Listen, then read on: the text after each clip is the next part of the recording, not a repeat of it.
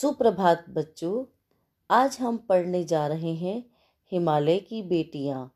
यह पाठ नागार्जुन जी ने लिखा है, जो एक निबंध है। लेखक, प्रस्तुत निबंध में नदियों के प्रति अपार श्रद्धा व आदर भाव प्रकट करता है। वह इन नदियों को माँ, दादी, मौसी और मामी की गोद की तरह उनकी धारा में डुबकियाँ लगाया करता था। वह आश्चर्य प्रकट करता है कि कैसे दुबली पतली गंगा, यमुना, सतलुज, मैदानों में उतरकर विशाल हो जाती हैं।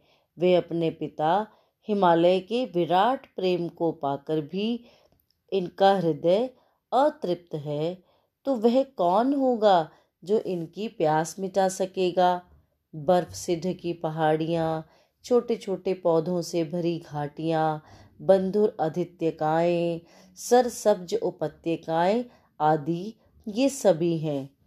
खेलते खेलते ये बहुत दूर निकल जाती हैं तो देवदार, चीड़, चिनार, कैल के जंगलों में पहुंचकर शायद इन्हें बीती बातों को याद करने का मौका मिल जाता होगा। हिमालय के पिघले हुए दिल की एक एक बूंद न जाने कब से इकट्ठा होकर इन दो महानदों के रूप में नदी बनकर समुद्र की ओर प्रवाहित होती रहती है। लेखक के ख्याल में आता है कि बूढ़े हिमालय की गोद में बच्चियाँ बनकर ये नदियाँ कैसे खेल खेला करती थीं। यह दृश्य पहाड़ी लोगों को भले ही आकर्षित न करे, लेकिन लेखक को, हिमालय को ससुर और समुद्र को दामाद कहने में कोई झिझक नहीं होती है। ऐसी परिस्थिति में कालिदास ने अपने काव्य में विरही यक्ष का जो वर्णन किया है, उसमें मेघदूत में कहा गया है कि बेतवा नदी को प्रेम का प्रतिदान देते जाना, तुम्हारी प्रेयसी तुम्हें पाकर अवश्य ही प्रसन्न होगी। कालिदास को भी इन नदियों का सचेतन रूप पसंद था। काका कालेलकर ने तो नदियों को लोक माता कहा है। लेखक इन नदियों को हिमालय की बेटियाँ कहना अधिक पसंद करता है। वहन का स्थान कितने कवियों ने इन नदियों को दिया है? लेखक का मन जब उचट जाता है तब तिब्बत में सतलज के किनारे जाकर बैठ जाता है।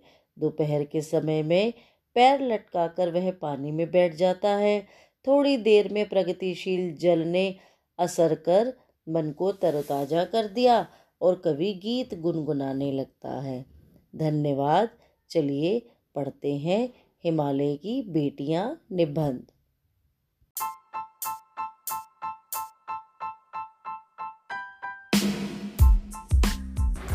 सुप्रभात बच्चों, दादी माँ पाठ, लेखक शिव प्रसाद सिंह द्वारा लिखा गया एक निबंध है, जिसमें उन्होंने अपने साथ अपनी दादी माँ के घनिष्ठ और आत्मीय संबंधों के बारे में वर्णन किया है।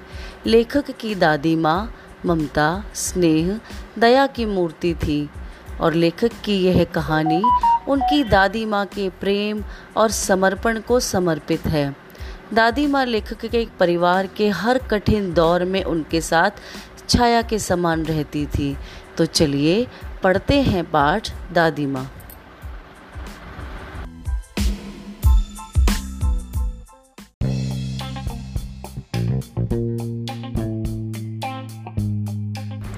सुप्रभात बच्चों, दादी माँ पाठ लेखक शिव प्रसाद सिंह द्वारा लिखा गया एक निबंध है, जिसमें उन्होंने अपने साथ अपनी दादी माँ के घनिष्ठ और आत्मीय संबंधों के बारे में वर्णन किया है।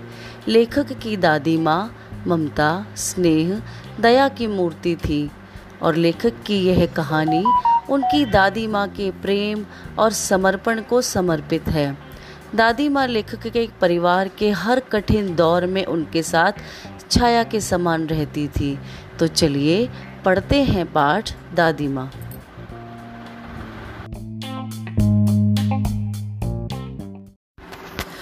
सुप्रभात बच्चों, दादी माँ पाठ, लेखक और उसकी दादी माँ के घनिष्ठ और आत्मीय संबंध की कहानी है। लेखक की दादी माँ ममता, स्नेह, दया की मूर्ति थी और लेखक की यह कहानी उनकी दादी माँ के प्रेम और समर्पण को समर्पित है। दादी माँ लेखक के परिवार के हर कठिन दौर में उनके साथ छाया के समान रहती थी। तो चलिए, पढ़ते हैं पाठ दादी माँ।